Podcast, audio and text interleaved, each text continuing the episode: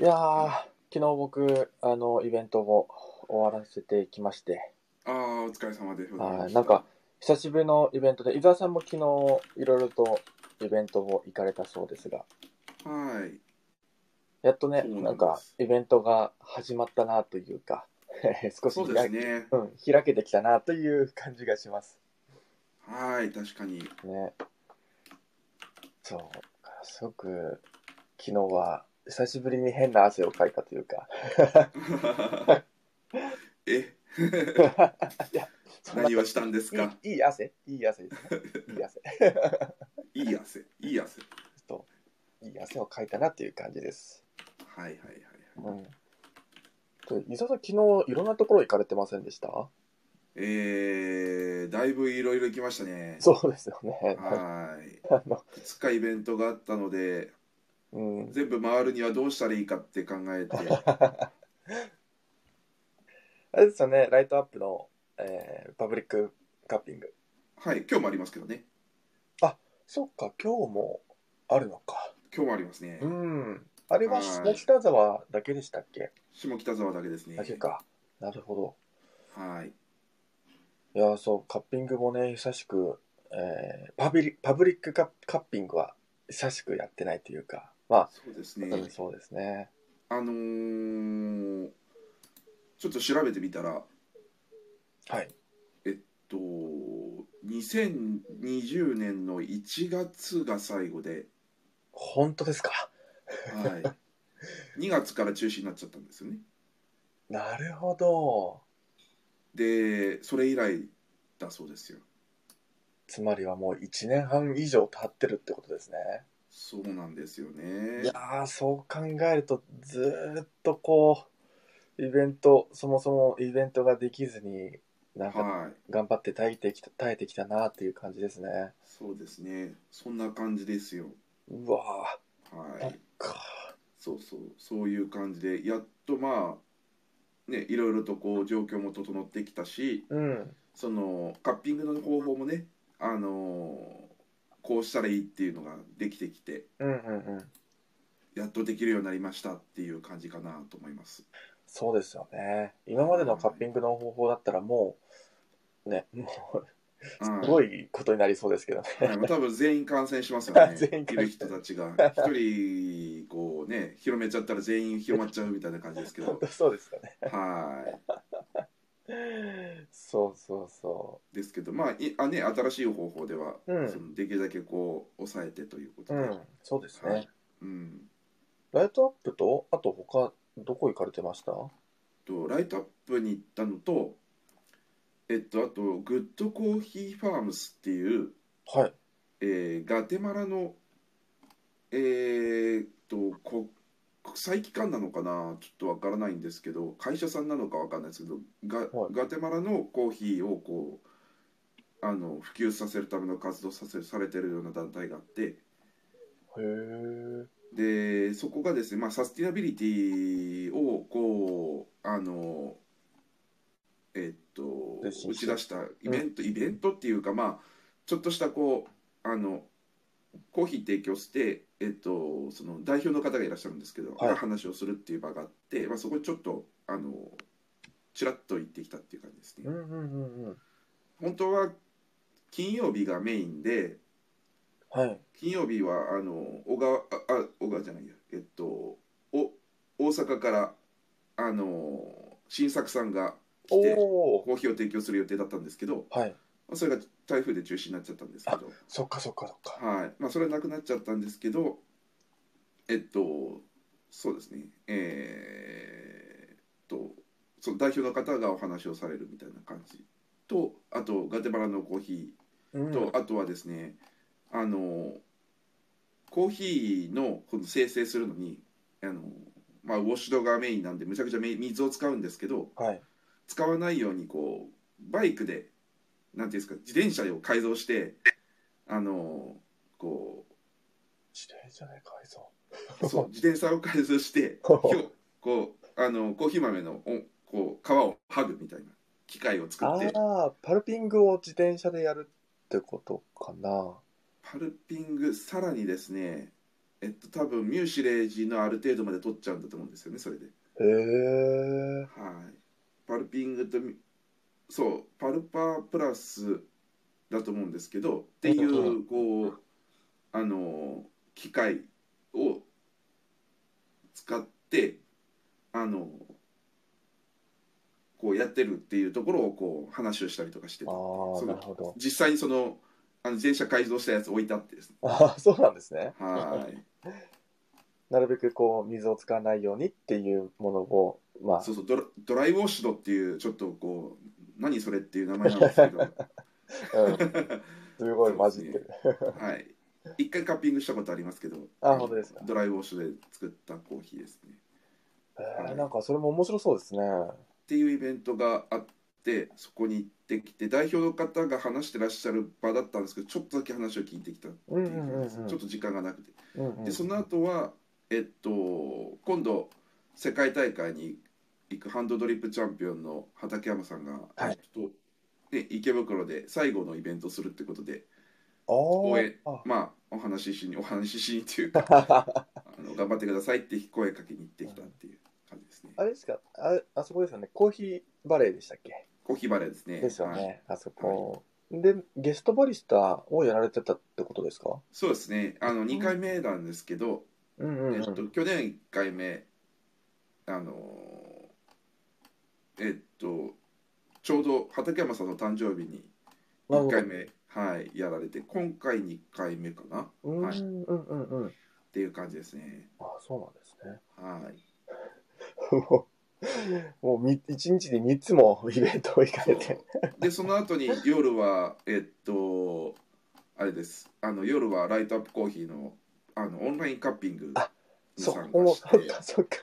そうそうそうそうやでっぱりもそうその後にあのなんていうんですかねその後にあの僕が敬愛するこう、はいあのイギリスのアーティストスティングのお誕生日だったので うあスティックのあのスタンド FM ではい30分ちょっと配信をしましあ そうなんてですライブをやってお祝いを して、そうなんですねはい、で一日終えるというおおそういう感じでしたね昨日はもう本当にコーヒーコーヒー三昧ですねあれっていう感じですけどねはいもうちょっとちょっと疲れましていや今日はささこれ始まる5分前まで寝てましてですねあ本当ですか大だ丈夫からです声が低いんですよ。いや大丈夫です大丈夫です声がだいぶ低いんですね、今日は。ははい。あのそこそこは大丈夫ですがいや何が大丈夫なのか分かりませんが、大丈夫じゃないんじゃないかと思いまして。あの、はい普段通りの伊沢さんと感じて僕感じておりますので僕はああ、はいじゃあ普段からこんな感じなんですね。はい。声が整っておりません。はい。いやでもこの前のコーヒーの日にはい一緒にライブ配信してくださった時は、ちょっとやっぱテンション高かったなっていうのは思いまし全くああ、だってもう、うん、あの時も言いましたけど、たうんそう、あの、夜はね、エンジンが入ってるのがあちゃんそうそとうそうこそうう、あの、ちゃんとこう、あれですよ。私はもう本当にね、一日こう昼間は全然エンジンかからないので、はい、日が落ちてからが、ははいい、あの一日始まる感じですね。なんかもうそそれもそのギャップも面白くて僕はああなるほど。朝もなんかねうんそうだから冬になると元気になるんですよだんだん。日が落ちるのが早くなるから。そのその生態面白いです、えーっとえレストライフさんがうん充実した一日でしたということでありがとうございます。いや本当はいに充実しておりました。本当ですよ充実してしてそうで何よりですよであとチーボーさんおはようございおまはようす。ございます、はいジ、でレストライフさん大丈夫いつもの男前の子です。ムさんあ男いの男前じゃないあんまり自分の声は気に入ってないんですけどもやそんなことおっしゃらないでくださいうよ ねちょっと低すこの朝朝の本当にこのね、うんあのこう全く声の出ない感じがねはいいやでも思いますよこのラジオとかいろいろと僕も最近聞いてますけどはいあの気分によってやっぱり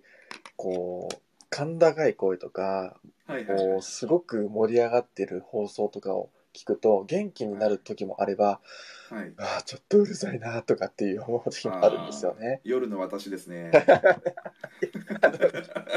伊沢さんの伊沢さんのテンションについては全くそんなことはないんですよ。そんなことはないです。あのあらかじめ言っときますが、全くそんなことはないんですが、あーやっぱりなるほどそう他のラジオとかでそういうのを聞くとあもう変えようとかね思う時あるんです よね。そういう意味ではなんだろうは伊い沢さんの声ってその確かに夜の方がテンションは高いんですけどそこまで振れ幅はない、あようなそうですか、うんあーしてるので。いやあのナグさんは夜やっててもあんまりこうテンション変わらないじゃないですか変わらないですね大体似たような感じでこういうテンションじゃないでうすか、ん、僕夜は暑苦しいん ですよね自分で思ってるんですけどまあ話してる内容もあるんですけどねあの、まあ、昨日もあのそのススティングについてずっと語ったんですけどだいぶ暑苦しいんですよねなのでちょっとこの暑苦しいのはどうだろうかっていうあの ちょっと今話を聞いてて思ってまあ、確かにスティングでこれだけ盛り上がる方はなかなかねいらっしゃらないような気もしますけど。ね、い聞いてる人はほっといてうん一人でこうね一人でずっとこう、うんかもうあの暑苦しくて仕方ないだ ろうなと思ってはいまあまあまあそんな感じでございまして、まはいまあそんなもんですよ。でナグさんのイベントはどうだったんですかあの僕のイベントあのはいリボさんも来てくださってあとサおクさんも来ーておーいいですねははいなんか僕のイベントは一つなんだろうなスタートダッシュじゃないですけど久しぶりにこうイベントをやったので、あの一つのけじめじゃないですけどまたこのスタートから頑張ろうっていうあのイベントに僕としてはしようと思ってたので、はいまあ、なんかそこに人が集まってきてくれて、まあ、僕とあともう一人の、あのー方一緒にお話しした感じなんですけども、まあ、僕はどちらかというとこうモデレーターというかその方の話を聞いて、まあ、僕の例えばメルボルンの話とか、えーそういうオーツミルクの話とかを少し交えてお話しするっていう回だったので、なので、まあ、なんて言うんだろう。あのー正直反省するところはもうたっくさんたくさんあるんですけ どあはいはいはいたくさんあるまあんですねけど、でもそうですでねもややってやらないよりかはマシだなと思ったので踏み切ってやっまあまあやっていかないとねそうなんですよねですよねなんか感覚もすごく鈍ってるなとも思いま思いましたし久しぶりにこうエスプレッソマシンも使って、おあのーラテも入れさせてもらってそそうしれは冷や汗かきますね いや、もう書きましたね。いや、結構これはね、あのーこの場では言うのは、なかなか、あのー非常にお恥ずかしい話なんですけども、鈍って鈍ってしょうがない。 鈍って鈍って鈍って鈍ってしょうがなかったですね。で、しかもあの今回使ったオーツミルクが、あのーオートリーとかマイナーフィギュアーズとか、カフェ用に作られた、バリスタ用に作られたものではなくて、ああのコカ・コーラの、えーゴーグッドあーあー泡立たないやつのあのこっくり濃いめってやつを使ったんですよ。はいはいはいはいおそらくこう通常のプレーンのものだったりすると絶対泡立たないなっていうのが感覚としてあったのでうんうんじゃあそれのすごく濃いめだったら、うんもしかしたら泡が立つんじゃないかっていう一つの仮説があってなるほどいざやってみたらん意外とうまくいけたんですよ。あそれは良かったラテアートもかけるぐらいあのおお泡もしっかり出てたんですよね。はいはいはいはいただ一方でエスプレッソとの相性ってところを僕ちょっと失念しててあそあこなんですよねここがちょっと変酸えっらぱれくなないったそう酸っぱくなったあそうあーここってどうしてもありがちですよねそうお店のお豆に頼ってしまったというところもあるのでそこもっと検証すべきところだったなーっていうのが今回かなり反省点でしたねあのー、なんだっけただねうーんそうですねキエロコーヒーさんの豆の感じもあってうんうん多分酸味出ちゃうんじゃないかあなの思いま気すがしますけどね、はどういうこうあのキエロコーヒーさんで僕もオーツクオーツミルクのカフェラテを飲んだことがあるんですけど、うんやっうぱちょっと酸味ありましたよん。そうですよね。そうそうそうだからそういうもしかしたらそういう影響もあったのかもしれないですね、うんまあ多分オートリーとかそういうの使ってても多分一緒だったんじゃないかなっていうそう、そ気んなも、しなくもないです、うはいん、そんなところも要因としてはあるんじゃないのかなとそう思でっすてねいて豆を選ぶかもしれないですねそういう意味で言うとそうだから改めてこうオーツミルクが酸っぱくなるっていうのはメルボルンでもよくあったんですよ。うんうんありますでね、そうで原因ですよね原因って何かなって思っててでその一つが温度かなって僕の中では思ってたんですけどうんうんおそらく違うなっていうのがこのイベントでも思って豆との相性でかなりあ風味が変わってしまう特に酸味をより引き出してしまうのがオーツミルクなんだなっていうのをうんうんうんあの経験として得られたので。そうそうそう、うんそういうことじゃないかなと思うので、うんうんい良かったんじゃないですかそうですね。だから次、深入りとかで試してみたいなって思いました。ああそうですねあのそれがいいと思いますうん。特にこう、スターバックスで最近飲むやつは、まあ、スターバックス深入りが多いので、で、オーツミルク、ラテを注文すると、酸っぱいってことは全くないんですよね。うんうんうんうんうんむしろコーヒーのこの焙煎の、えー強さ、深入りの、えー焙煎の香りとかが際立つ、際立つというか、その他に香る感覚があるので、うんうんうん。まあそっちもちょっと試してみて、えー次回に向けて修正していこうかなと思います。うん、そうですね。はい。あの、千穂さんがカフェ用じゃないってことは、増粘剤とか入ってなかったんですかね、ナム側としてはその方が嬉しいですっていうことなんですけど、あのね、結構、結構見ると、あのいろいろ入ってるんですよね。あのえっと、マイナマイナピギャスとか。マイナーフィギュアーズとか、あと、えー成分表とか見ると、うんうんうはい、なので、やっぱ入ってない方がね、健康ん。そうですいいかなね。って思ったりすることもありますし、うんうまあちょっとまあそれはいろんな考え方あると思うんですけん。ど、はい。はいあのね一応こう牛乳側を出すのはやっぱタンパク質があるからで、そうですね。はいなのでオーツミルクとオートリーとかだとオーツ麦と菜種油と塩とあとはいろいろあのなんですか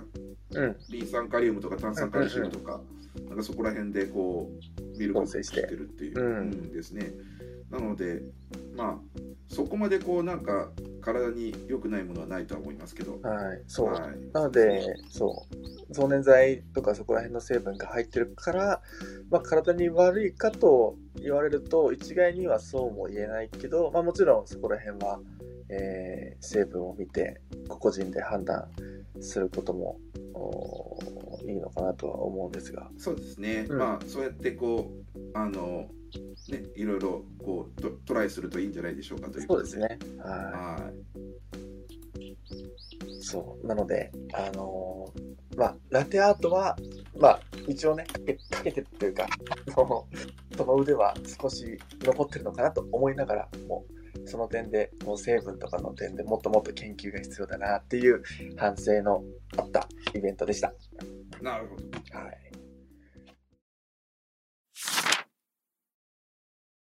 はい、という感じでね、皆さんもコーヒーのイベント、まあコーヒーに限らずいろんなイベントがこの10月以降からね、どんどん増えていくと思いますので、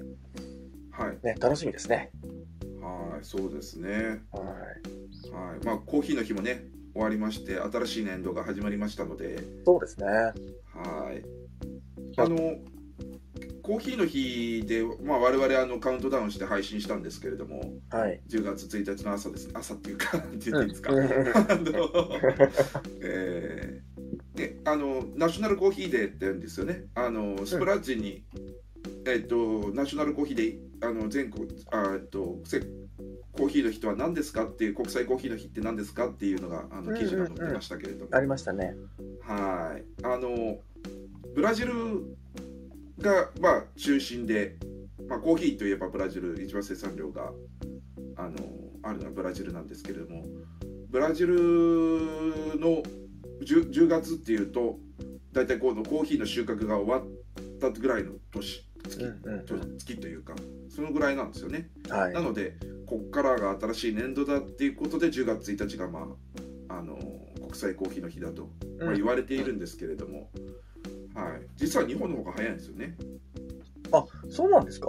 はい、決められたのは日本の方が絶対早いんですええそれは初耳でした。そうそう日本は1983年に決められておお。国際はいでコーヒーの日はいつぐらいですかえっ、といつだっけな2000年代に入ってからだと思いますそうなんですね。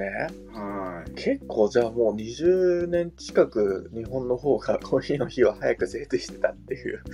そうですよね多分2005年とかかなあそうなんですね。うん日本がね、こう、コーヒーの日、多分せを制定したのって、おそらくこう冬に向けてこうホットコーヒーの需要が増えていくからっていう要因もあったかあそうそうそうそうそうですよね消費量ですよねでうんえっとそれは全日本コーヒー協会がそうやって決めたら。うんうんうん。秋冬からコーヒーの需要がで高くなるのではい。はいということであのコーヒーの日っていうのを決めたんですけど、うんうん。それから2000年代に入ってから、えっと、で、えっと、まあ、こう、アメリカかなうん。あナショナルコーヒーアソシエーションっていうところが、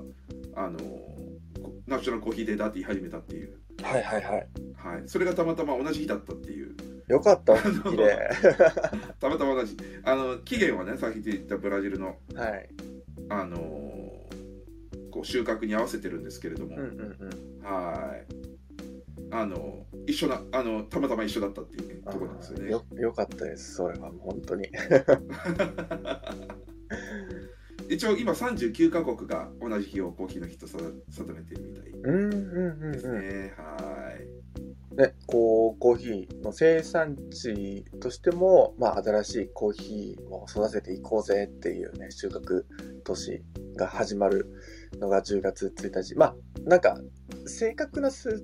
正確な日というよりかは、まあ、この日を境にっていうぐらいですよね、なんとなく。そうです。あのまあ年度みたいなもんですうんようね。んうん。まあおお正月と似たような感じですよね。うんうんうん。はい。そうか。39カ国じゃないのか。えっと1 2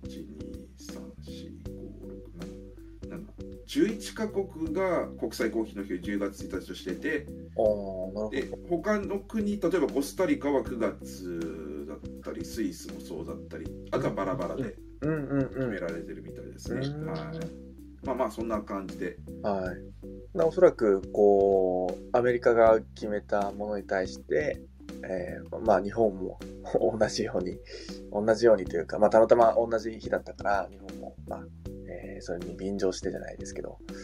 えーまあそのまま続けたっていううん感じで続す、けねたっていう感じではい面白いですねなんかそうですねこう、はい世界中が世界中の国が10月1日がコーヒーの日って認識してるかと思いきや実はそうではないっていうのはまあまあまあまあそうそうそうそう、それこもう SCA とかがこうねあのヨーロッパとかそういうところまあがあの10月1日って言ってるっていう感じでしょうはいねはいはい。はいなんかそれに合わせてか、このニュースレターの冒頭にもあの書かれておりますが、この SC はいね、スペシャルティーコーヒー協会が、うんこのスペシャルティーコーヒーの定義を、再定義をしたと。そうですねうん。はい今までは、こう、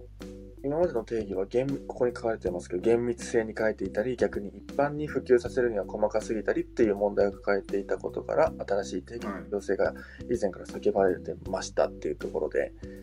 もうそうですね、うんこれを読み上げると多分わけわかんないっていう方も多いかもしれないんですけどなんか一つポイントとしてここでもう取り上げられてることがこの属性っていうところなんですけどじゃあどういうど属性かっていうとこの味とか見た目っていうあのところの評価以外にも産地とか農地とかそのプロセスとかそういう認証が下りるプロセスとかっていう非物質的な特徴、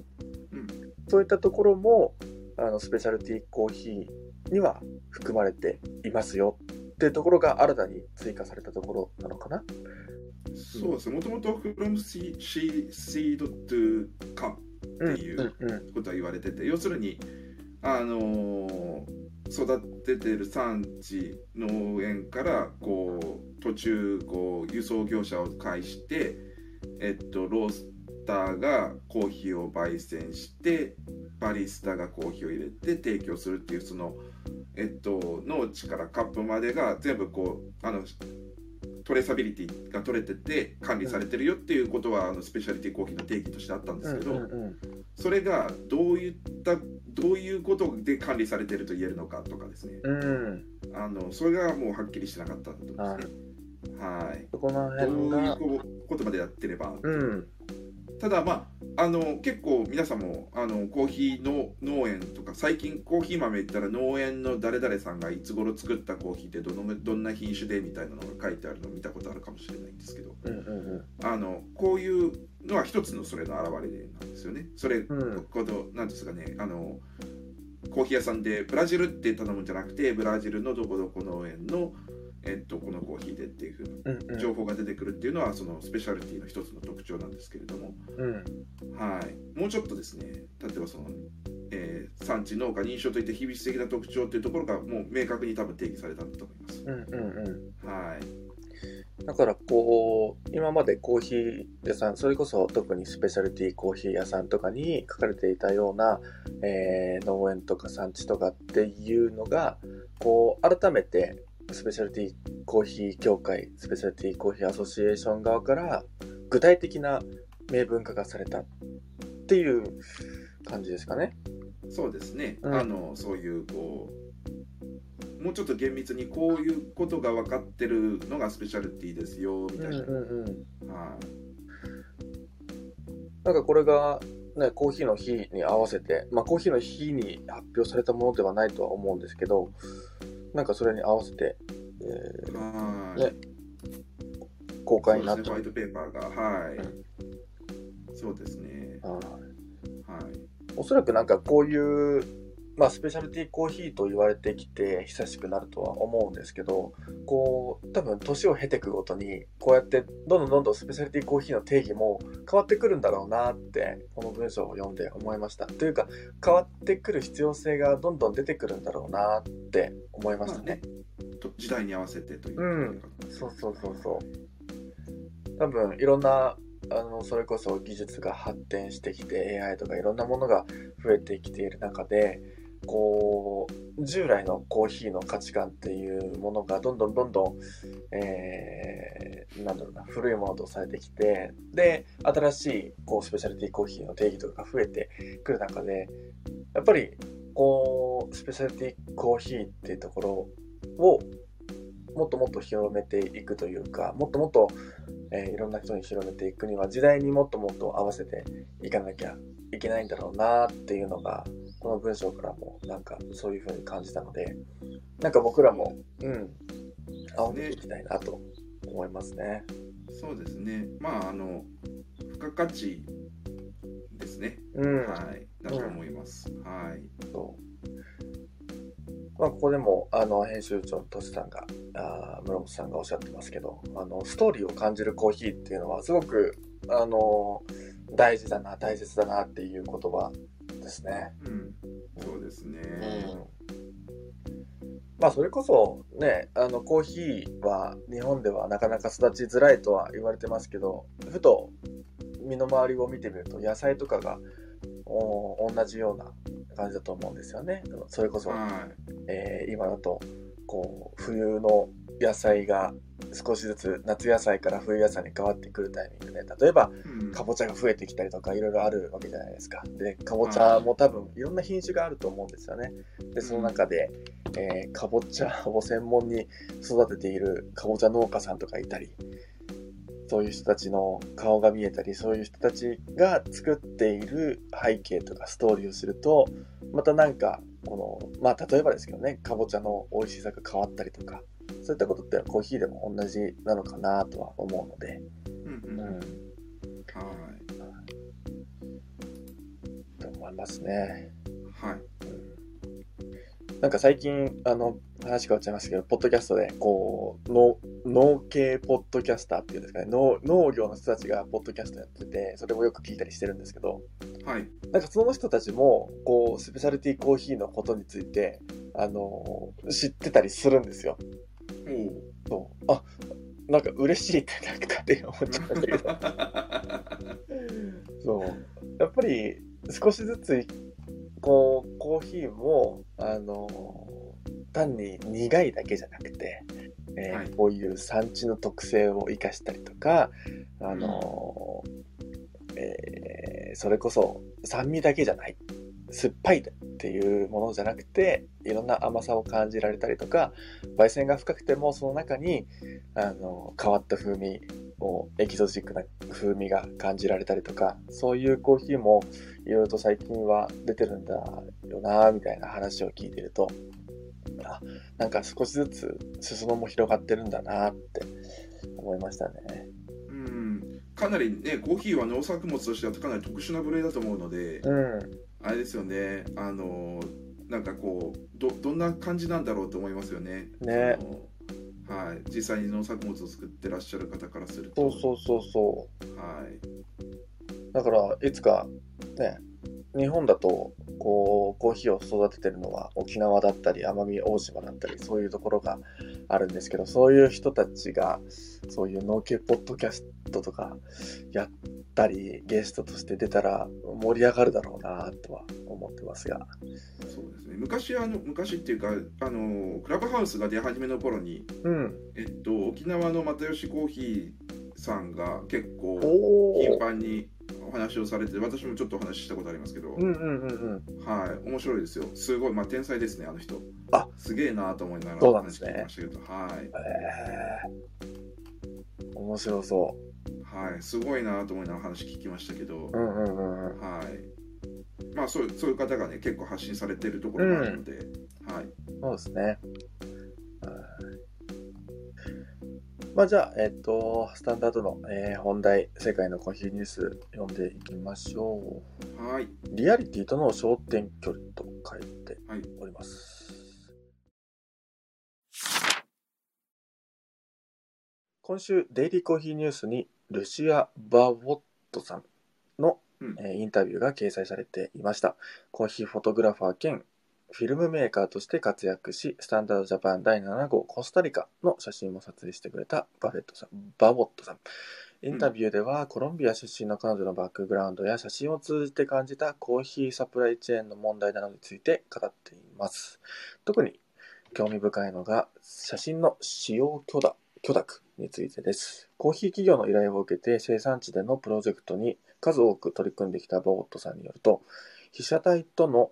えー被写体となる生産者は通常撮影を了承してから使用許諾書にサインするものの許諾書にはその写真がどのくらいの期間使われるかは明記されていないことが多いのだそうそのためたとえ撮影の目的が業界を支える生産者の姿を伝えることであったとしても彼女は被写体が単なるマーケティングツールに成り下がってしまうことを危惧しているのですそこでえー企業が許諾書内に写真の使用期間を明記すること、そして出来上がった写真を掲載前に生産者に送って確認することを進めています。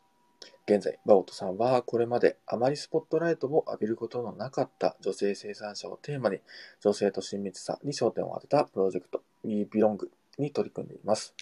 すでにコロンビアでの撮影はスタートしており、今後は周辺国やアフリカ、アジアへとプロジェクトを広げていく予定とのこと。写真を通じて新たな物語を通伝えていく彼女の今後に目が離せません。まあ、この著作権の問題っていうところですかね、写真のまあ肖像権って言って、肖像権か。うん。はい、そうですね。うんあのー難しいですね。これは面白い面白いっていうか僕全然こういう視点なかったんですけど、まあ確かにそうだなと思って。うん、僕も改めて、まあ、いろんなね生産地の方々の写真とか見て、あこういうこう生産体制でやってるんだなとかあこんな山の斜面で作ってるんだなっていうのはよく写真でも、あのー感動するというかあこういう世界があるんだっていうのはよく写真からはあの見受けられていたんですけどじゃあ一方でそのそこに写ってる人たちの権利ってどうなってるのっていうのは全く考えたことなかったので、そうですよねん、結構テレビとかでこういわばこう一般の人をこ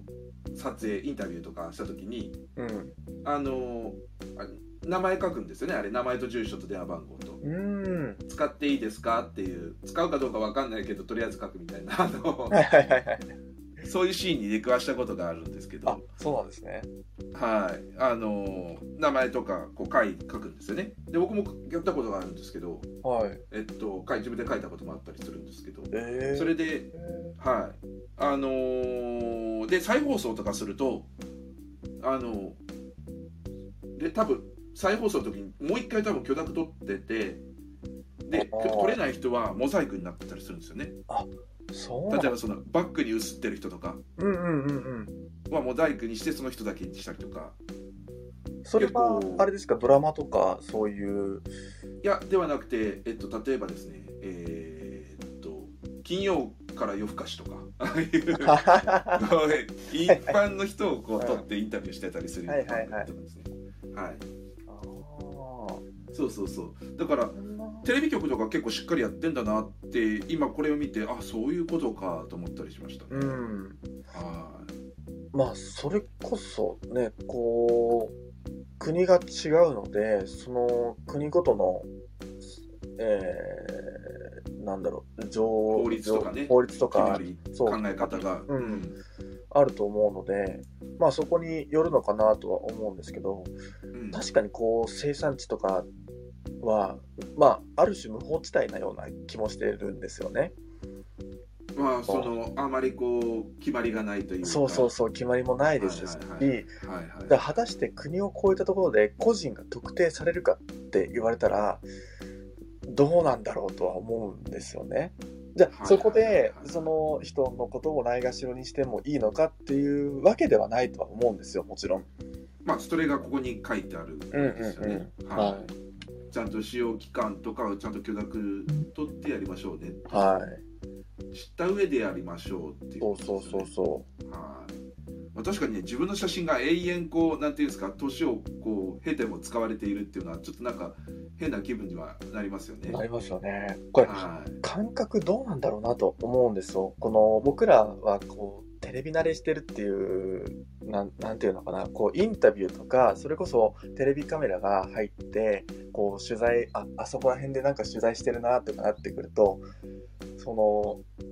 映りたくない人ももちろんいると思うんですけどうん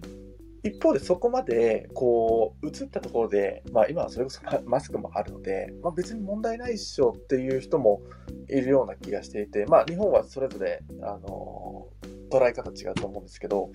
こう例えば生産国に行った時にテレビ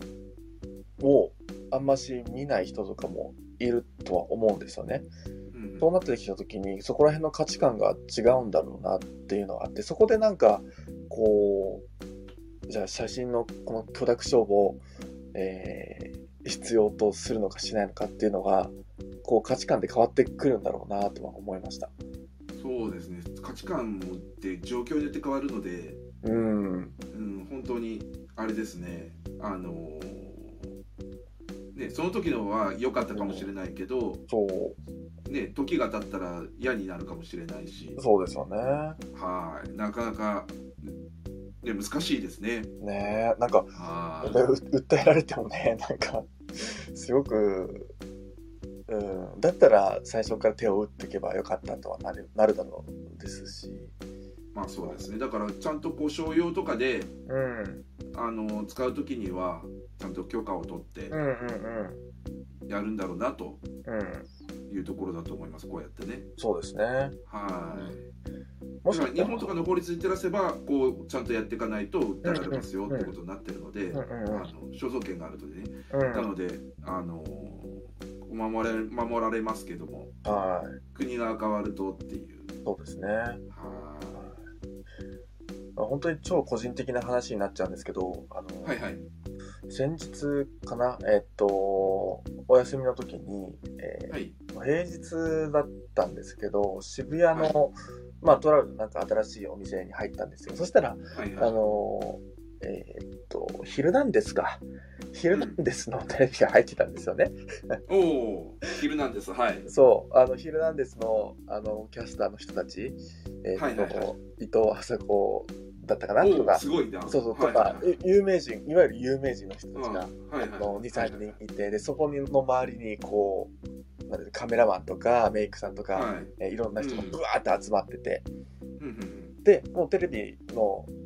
あテレビがカメラを回してたんですよね。うんうんうんで、どうしても多分映っちゃうじゃないですか。こう、いろんな方向を向いたりするので、映っ映っちゃた。うんすかあの、いや、見てないのでわかんないですけど、 こう、なんだろう、あのーそれこそさっき伊沢さんがおっしゃったように、モザイクとかかかるのかなとは思ってたんですよ。ないやそのわかんないんじゃないですかそう、かかんないんだなと思って、はいそうですね多分わかんないですねはいだから、あのーそういう許可とかも全くなかったですし、はいはいむしろ僕はなんか映りたがりなので、こういうの、いいやと思って。あえてマなんジですかか、い連絡とかないですか誰かから。や、そんなないです。お映ってたぞお前とか言って。あの顔はあんまし出さずに後ろ姿だけあーそうかなかなか難しそうですね。なるほど。だから自分だけあ映ってるみたいなことをやりたいんですよ。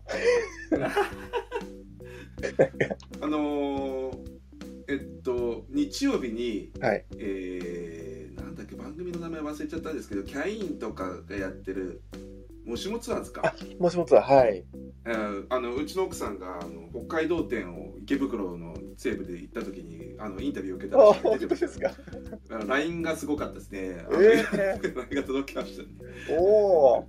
出てたよとか言って見た突す然ごい出てきたからびっくりしたとか言ってあのね面白いですねう。ん、あでも今思い出しましたけど大学生の頃の話なんですけど、うんはいあのよくテレビでドッキリあるじゃないですかあありますね。それこそ今ってモニタリングかなモニタリングとあかあモニタリングその有名人ではなくて単に一般の視聴者の人にドッキリを仕掛けるっていうのはがいはい。大学生の時の僕一回だけあっておなんかカフェに入って、あ、違うわ、はいその、あの、外で声かけられて、あの、おはいはいはい。カフェの新商品が出ましたと。おお。で、それをぜひ皆さんにも試食してもらいたいので、お金はいただきませんので、ぜひそのカフェに来てくださいっていうあ誘い文句だったんですね。す。はいはいはい。で、ちゃんと、あの、その怪しい人ではなかったですし、名刺もうんうん。対応したところだったので、まあ、友達とも一緒にいたので、安心していけるなと思って行ってみたら、なんか、あの、その実際に料理運ばれてきて、あ、美味しいね、みたいな感じでやってたんですけど、なんか急に、そこに、そのカフェにいた、あの、営業で来てたサラリーマンの人かな、わかあの、会議で、ミーティングで来てたかうんサラリーマンの人が、急に大声で土下座し始めたんですよ。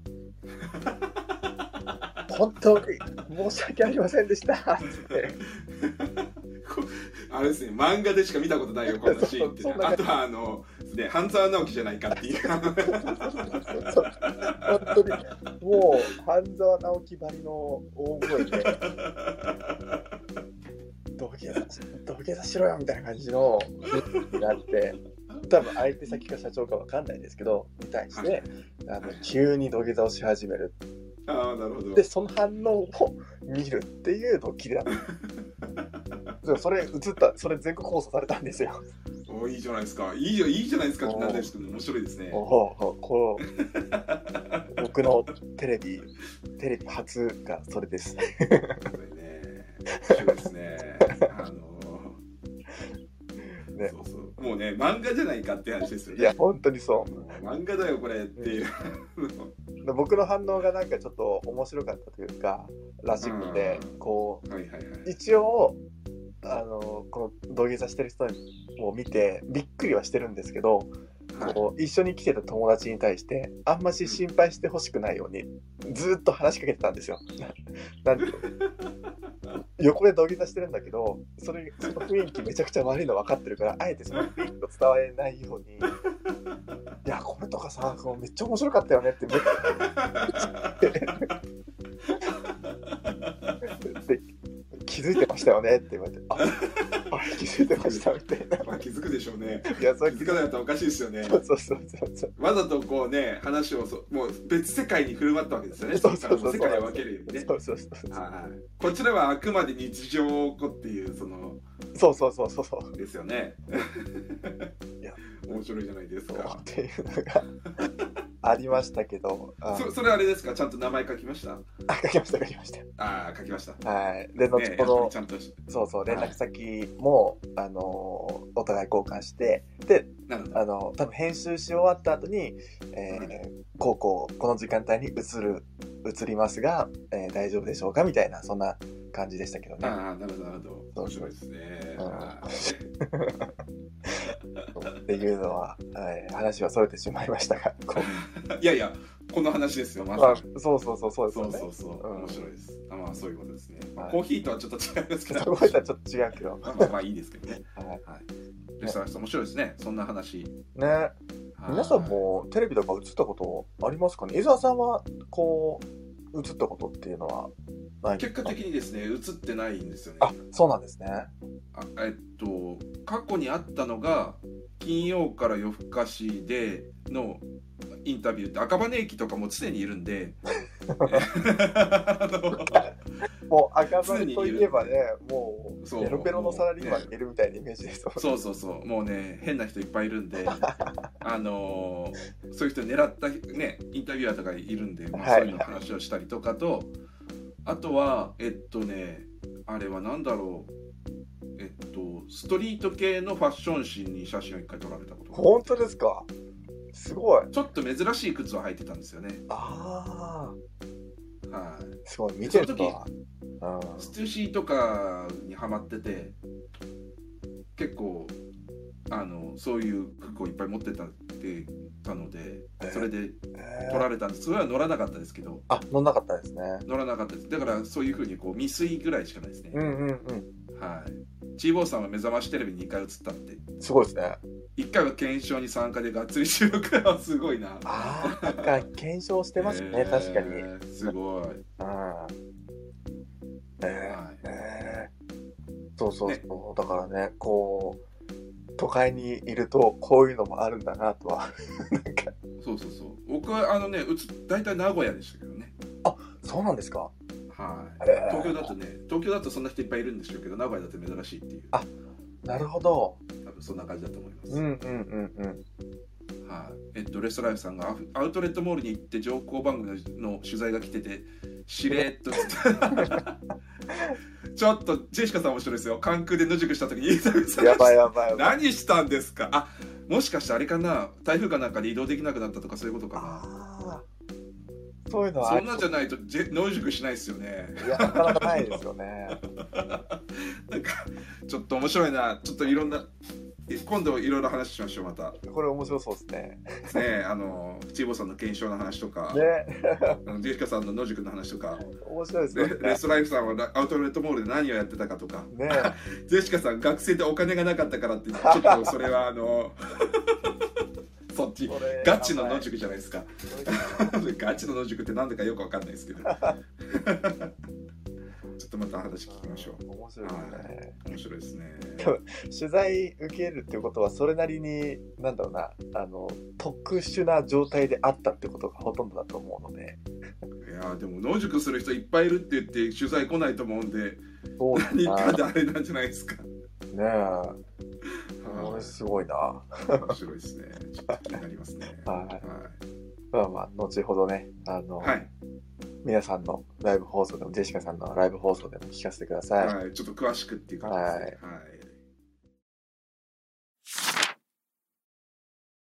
まあ、続いてその他の気になるニュースいきましょう、はいはいえっ、と先ほど言った SCA スペシャルシスペシャルティーコーヒーアソシエーションが初となうる官能評価ハンドブックコーヒーセンタリーカッピングハンドブックを出版、コーヒー業界への教育的な側面と他業界のコミュニティとの橋渡しとなることを目指していますうんこれこれがなん国だ際コーヒーの日に出たんですよ。そうなんですね多分、うん、僕が見たのは国際コーヒーの日に、うーんはい、見ました。これは、えーっと、今僕も、えーリンクに飛んでいますが、はい、はいはいはいまあね、あのこう、官能評価って言ってるんで、うん。あのなんて言ったらいいんですかこうフレーバーはどうやってみますどういうものでみたいなところが書いてあるのかちょっと中身まで見てないので分かりませんうんけうど、んうんはいこれどうやったらゲットできるのかなと思ってちょっと調べたんですけどその時はちょろっとだけ調べただけではよく分かんなくてはいはいいろいろリンク飛んでなんか電子版でも買えないかなと思ってちょっと見てたんですけど、なんそのか、時はよく分かんなかったですうね、ん、もしかしたらですけどこういうフレーバーホイールとかあるじゃないですかそれこそフレーバはーいはいはい、ツリーとかも最近はあのよく話が出てきますけど、それ自体についてもこう言葉が変わったりとか新しい表現が出てきたりしてるのかもしれないですよね。そうですみちらっと見た感じはあんま変わってなかったんですけどなるほど。あ多分そのどういうふうに官能評価をしたらいいっていう方法論がまとまってるのかなあちょ方っと法論分かんないんですけどね、う、そうん中身見たかったんですけど、うんこれ気になります分かんなかったんですよ気になりますね。はいまあ、知識としてっていうかなんかちょっと興興味興味本位ですけどうんまうんうだ、ん気にはなります僕も。い、はい、しうんなんですよははいまあそんな感じではしいですね。たはい、ええはい次の記事です。ミシュランガイド北欧2021で新たに星を獲得した12のレストランのうち、なんと5つがスペシャリティコーヒーを提供しているのだそう。未来のミシュランの鍵を握るのは食後の一杯になるかも。これ、すごくこないれですよやっぱ北欧強いなって感じです強いねで。すよ。ね、ティブ、ティム・ウェンデルボーがコーヒーを、あの、えっと、プロデュースしてるみたいな話ありましたけど。はあーい。ねあ、、もうレストランにおけるコーヒーっていうのは一つ、こう、なんだろう、議題として上がっていいとは思ってるんですよ。 っていうのも、あの、なかなかレストランに置いてある、日本のレストランに置いてあるコーヒー、レストランとかホテルとかもそうかなとは思うんですけど、うん。今まで一回もアサリのコーヒーを飲んだことがないっていうのが僕の中ではあって、そう。なるほど。一方でおそらく北欧のレストランとかは朝入りがほとんどなような気がしていてうんうんだからこ、そこういうスペシャリティコーヒーもこうおそらく高級なレストランだと思うんですよ星を獲得うすんるぐらいなので、そうでしょうね。はいはい。その中にも馴染めるそういう需要があるっていうのが日本だとなかなか考えられないなとは思っていて、そうですね。うんあのーどっちかっていうと多分お茶な感じなんですよね。あーレストランで話を聞くとですけど、お茶って言ってもあれ紅茶の方ですかあそうですハーブティーとかそっんうん、ちなんじゃないかなっていう感じがします、ね、そうそうお酒お酒なんですよねやっぱねやっぱりあーアルコールそなんですよねやっぱり力入れてらっしゃるのはうんうんはーいそうなんですよ、うん、まあうん、このなんだろうなそれぞれ、えー文化がそこにはあると思うので無理やりこの日本のミシュランを獲得するようなレストランにスペシャリティコーヒーをぶち込んだところで果たして合うかどうかっていうのは分かりませんしこう、うんそれぞれやっぱり需要と供給がそのレストランにもあると思うので、うん一は概いには、えーこうスペシャリティコーヒーを導入した方が絶対いいでしょっていうことにはならないとは思うんですけどはいでもこういう北欧ではこうレストランミシュランを獲得するような高級レストランでこうスペシャリティコーヒーが提供されてるっていうのを聞くとなんか面白いコーヒー文化だなって改めて思いますね。はい、あのーまあ僕の経験だとあとパッセージコーヒーさんのはい。コーヒーを使ってらっしゃるレストランがあったりおとかお。は経験があるんですけど、ね、北欧系のそれこそ日本にある北欧系の、えっと、がデンマークだったかノルウェーだったかがあのー母体の日本のコーヒー屋さんあコーヒー屋さんじゃないですねレストランに行ったこともありますけどそこでもコーヒーは普通のエスプレッソが出てきたはいはい。で、はい、やっぱりあれですね、あのそこまでっていう感じでしたね。うん。だからやっぱりね、僕的には僕はちょっとお酒飲めないところもあるので、うんうやっぱりコーヒーにはこだわってほしいとは思うんですけど、やっぱりあれなんでしょうねあのうんなかなかなんでしょうねこうちょっと聞いてみたいですよねレストランのそのオーナーオーナーというかこうシェフの人たちにはコーヒーはどういうこう立ち位置で、えーどういうコーヒーを提供するしているのかとかこいはいうどれだけ興味があるのかっていうのはなんかちょっと聞いてみたいなとは思いますね。そうですねでその時ちょっと話聞いたんですけどはい、やっぱりですねどっちかというとやっぱ食後にコーヒー頼まれる方が結構いらっしゃるんでみたいな雰囲気あーだからでしたねおーまやっぱりお茶の方がってその時はおっしゃられてたあんですねやっぱりワインとかはねものすごいこだわってやっぱりやってらっしゃるので、ーうんえーワインとかそういうアルコール類と料理が合うように考えてるうんうんそううなんうんうんんですねやっぱりコーヒーはやっぱそれぐらいっていううんうんううんんっていう感じでしたね、あのーなんていうんですか、その時お話をお聞きした、そんなに何回も聞い聞いたことはないんですけど、そのお店はそういう感じでしたね。はいなるほどと。だはからあの入れるのもその時は借りたウェーブかいな、うんうんうんであのコーヒー入れてくださいましたけどまあねあの僕がそういうこと言うもんだからあのちょっと見ないでくださいみたいな感じでちょっとちょっとちょっとちょっと恥ずかしいですみたいな感じに なるほどあと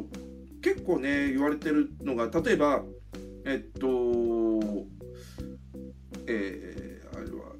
東京の南千住にカフェカフェバハっていうこう名店があはりいますけれども、そのバッハブレンドはかなり有名なレストランで採用されてすごい有名になったような記憶があります、うんちょっと今調べてんですけどちょっと出てこないんですけど、うんうんうんあのーえっとお店の名前とか出てこないんですけど結構有名なレストランで採用されたってことがあっていう話は聞いたことあるのと、うんあとサミまあちょっと話はレストランからちょっとかな変わっちゃうんですけどサミットとか、はいはいえーでこう提供されるコーヒーとかを選んだりとかねそういう時はやっぱりうんうんうんかなりこうこだわってあのコーヒーをこうあの選ばれたりはしてるんだろうなとバハも確かどっかのサミットで使われてたりとかあそうなんですねあるんですよね。うんうんうんはい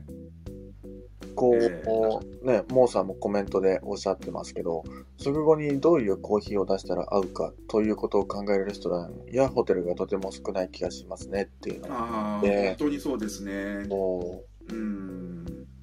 う、ワインとかっていうのは、僕の、これは個人的な感覚なんですけど、食事に合わせやすいのかなとは思ってるんですね。そのそうそうそうそう、うんまあお酒と食事どっちをどっちにっていうのあると思うんですけど、うん、やっぱりありますよねそういうのがねただ一方で、コーヒー食事に合うコーヒーって考えてしまうとかなり範囲が狭まっちゃうような気がしていて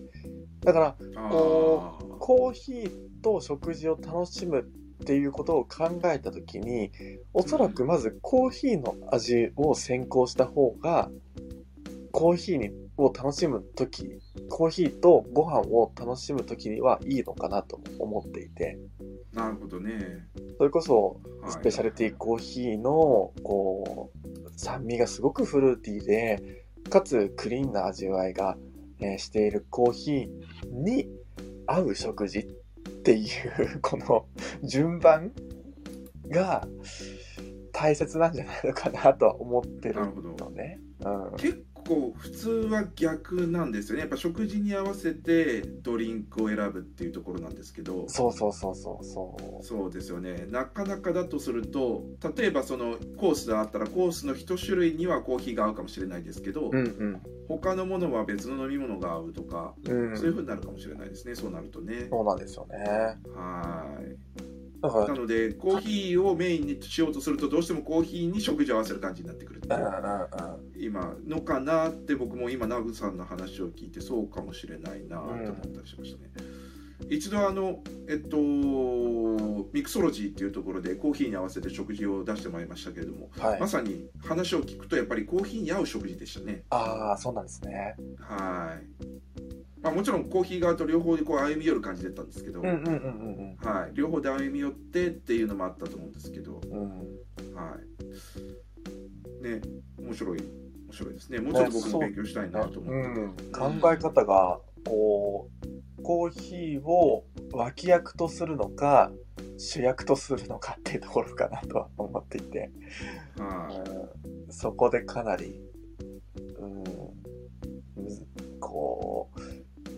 研究が必要だなという感じですね。そうですうね、んうん志望さんが食後か食後に合わせるって考えたことなかったですあとはじゃあ余韻を合わせるということになるんでしょうかってことに対してうんモーさんが食後の口のリセットみたいなって書いてありますけどまあ私もそのイメージうがんうんうんありますね、あの志望さんはあれですねあのチーズとあのサクさんが今やってらっしゃるうんうんチーズとコーヒーっていう活動であのチーズの後味にコーヒーをこうあの合わせるっていう印象がうんあるんだろうなっていうのが一つあるのあるんですけどレス一方レストランでっていうと、まあ、そういう食べ合わせというよりかはどっちかっていうと全部終わっちゃった後にコーヒーを飲むっていうそそうれでこすそね僕の経験だと結構デザートが終わった後にコーヒーがあるっていうイメージなので、うんうん本当に最後の最後です何かに合わせるというよりかはもう全部食事が終わってデザートまで終わった後にコーヒーを飲むっていうう、んうんうんそうするとリセット的な感じなのかなっていうイメージですね。そうですね。はーいだから口の最後の、まあ、リセットって感覚でスペシャルティーコーヒーを飲んだとすると落ち着かないのかなとも思ってしまああなるほどね。うああそれはあるかもしれないですね。ねあのそれこそ僕もちょっと深いコーヒーの方がいいような気が、うんうんうんまあそれは好みがあるんでいろいろあると思うんですけど、あのそれは結構あのわかるなっていう部分はありますね。だからそういう点を意識してホテルがそういうコーヒーを提供しているレストランがそういうコーヒーを提供しているっていうのであればすごくわかるなーっていうのはあるんですよね。そうそうそう。うんそうちいこさんが合わせるってペアリングって意味合いではなくて、そうそうそうですそうです。あのペアリングじゃなくて。うんっうていんう感じですね、まあ、ペアリングはペアリングで別の僕がさっき言ってたのはペアリングペアリングの話です、うんうんうん食事の中でっていうのははいリセット共感ですもうコーヒーまでセットな感かかりますなるほどねいや あのそそうですよういね。うことですねだからこの北欧の人たちがこのスペシャリティコーヒーをまあ提供されてるって書いてありますけどどういう感覚でこのスペシャリティコーヒーを飲んでるのか僕らにとってはレストランで飲むコーヒーっていうのは口直しのコーヒーのかイメージが強いけどうんもしかしたら向こうの人たちもスペシャリティコーヒーまあおそらく朝入りのコーヒーだと思うんですけど朝入りのコーヒーでリセットされてるのかもしれないとか考えるとこれもなんか聞いてみたいなっていう感じですね。面白いですね話があーはいどういうふうに考えてるのかちそうょそっうと違うかもしれないですねやっぱりね、はいねここちょっとすごく気になる記事でした。うん面白いですはい、えー次の記事です、えーラッパーのプロパガンダがエスプレッドマシンをモチーフとしたミュージックビデオを発表曲名はカリブレイト、えー昨年にはオニックスコーヒーラボとの、えーコラボ動画が公開されるなど彼の作創作においてコーヒーが重要な地位を占めているのが伺えます、えーはいラッパープロパガンダ、えーのことをあまり知らないので僕はよくわかりません。カリブレートって何でしょうっていう感じですけどね ああ、あま YouTube の動画がありますけれどもあ、あ、本当ですか。あーはい、まあ、また後でちょっと見たいと思います。そうですね。はい。 はい、えー次の記事です。マルツォッコ、えーラ・マルツォッコがオートミルクスチーマー、ウォーリーミルクをローンチ。ミルクの種類、植物性を含む温度や質感などを選択し、最大20種類のレシピを登録できますと。ほう。ミルクをすご温いめでる。すね。ミルクを温めるっていうのか。ミルクによってそうですね。で、こう、20パターンも、えー変えられるよっていうところですかね。そうですね。なんか面白いですね。これも動画があるんですけど、うんうんうんうん。なんかし、なんかこう。あれですよスチームしてこうほっとくと勝手にスチームしてくれてあの傾けたりとかしてこうあの自動的にこう傾いたりとかして あおうのおうおう鳴らしたりとかそういうこと全部やってくれるみたいですけどえ専用機はやばいですね専用機はやばいでしょー、やばそうですね。うミルクスチーマーのはい変なもの作りましたね、マルトッコも。はいはい、次の記事です。はい2010年以降、東海道新幹線の車内販売、車内販売首位を独走し続けているホットコーヒー。どうやらその秘密は20回に及ぶフレーバーのリニューアルと出来たてにこだわる提供スタイルにあるようです。うんうんまあ、これも少しさっきのミシュランガイド北欧2021と少し被ってくるのかなとは思うんですけど、こう、なんだろうな、お家で飲むコーヒーと、こう、特別な、えー非日常空間で飲むコーヒーっていううんのが、あの、比較できるなと思っていて、まあ、それこそ、こう東海道新幹線の中で飲むコーヒーと、家で飲むコーヒーって多分違うと思うんですよね、う感んうん覚うは。んうんうんうんまあね 確かにはそうい多分東海道新幹線の中でも提供されてるのって深入りかな大体が深入りないような気もしてるんですよねまあ、中入りくらいですかね、入り僕くら結いか構、はい、コーヒー飲みますよ。あの、うんうん新幹線乗ったら大体頼みますけど、はい。うんだからどんどん美味しくなってるイメージありますあね。本当ですかうんへえ。まあ、20回に及ぶフレーバーのリニューアルって書いてありますけどそうそう僕、周囲はあのバニラアイスだと思ってたんですけどね、コーヒーだったんですね。あのカチコチのバニラアイスだと思ったんです僕一回も頼んだことないですけどね けど。えー、カチコチのバニラアイスはデフォですよ。で もあんなんあんなん溶けないですよ 溶けないからいいんで すよ。頑張って食べる んです。まあまあ、はい、その話は。どこんだとか。はい。えー今週のコーヒーですウェアドリンキングこれ滋賀県のコーヒー屋さんですねそうですね。どん、どんぐりコーヒーどんどんぐりコーヒーロースターズ。ど面ん白いぐ名前り面ですね。白いですね。はいえ朝入りから深入り5種のシングルオリジンを焼き分けてらっしゃるということで。ー、あ、いいですね。旧東海道53次の石部宿かなにある、えー古民家をセルフリノベーション。わあ、行ってみたいですね。ブックカフェと。おお、面白いですね。うん。ってはいうものです。い。はい。えーアーティスト・イン・レジデンス、えー今回はオーストラリア在住のフォトグラファーさん、ジョナサン VTK さんが紹介されております。あの人のコーヒー、はいえーこの方も滋賀県かなあ、滋賀県ですね。うんうんえーで、えーオープンされている小川さんが紹介されております。はい、というところで、えー記事はおしまいですね。はいえーちょっと1時間過ぎちゃいましたけども、はい。はい、伊沢さん、今週の好評あの、しま った。しまったあ。どんなコーヒーですかね忘れてたよ。今日は本当に前前回前々回覚えてたのにな。今回は忘れてましたね。え、今週のコーヒーですか。はい、今週のコーヒーはなんだろなんかね、だんだん、まあ、今日、昨日、今日は暑いですけど、少しずつ秋の陽気も、えー雰囲気も出てきて、夜とかは寒いなぁとは思いながら、コーヒーを飲む、そんな時間も増えてきたと思います。うな。はい。あ時にあのね、パッとこう思い浮かぶのはですね。コスタリカのアナエロビックのはい。えー、中入りかな。いいですね。うん。うんあの、根拠はないんですけど、もちろんです。いいんです、今回なくたなってんか、なんか、この今の、こ今日のウィークエンドブリューのこう背景みたいな赤っぽい色がしたんですよね。あ、そうですね。だからそうなんですけど、まあ、どっちかというとね、こうシナモンとかアップルパイ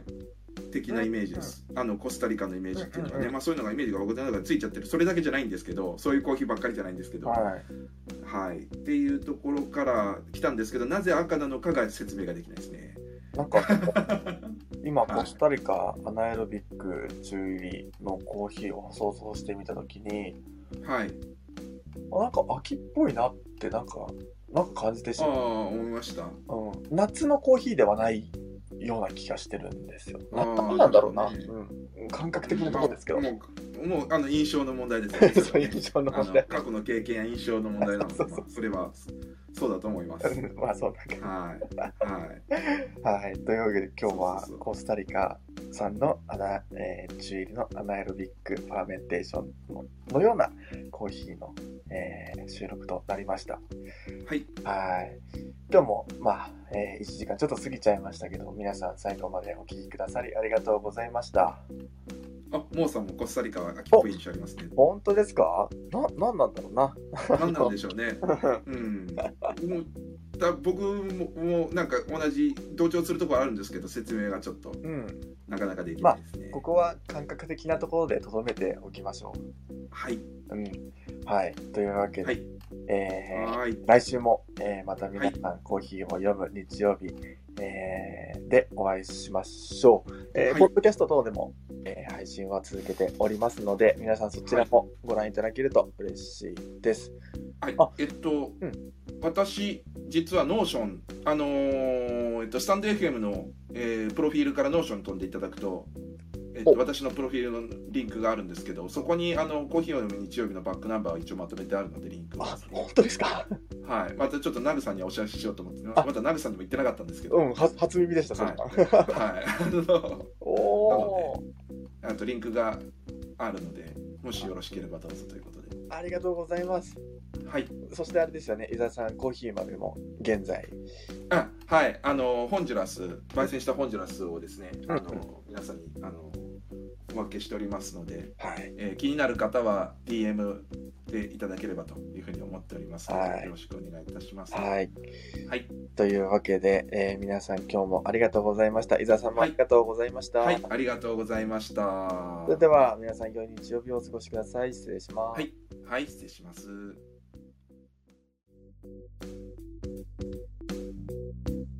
コーヒーを読む日曜に関するメッセージや感想は、ツイッターで、ハッシュタグ、コーヒーを読む日曜とつけてつぶやいてください。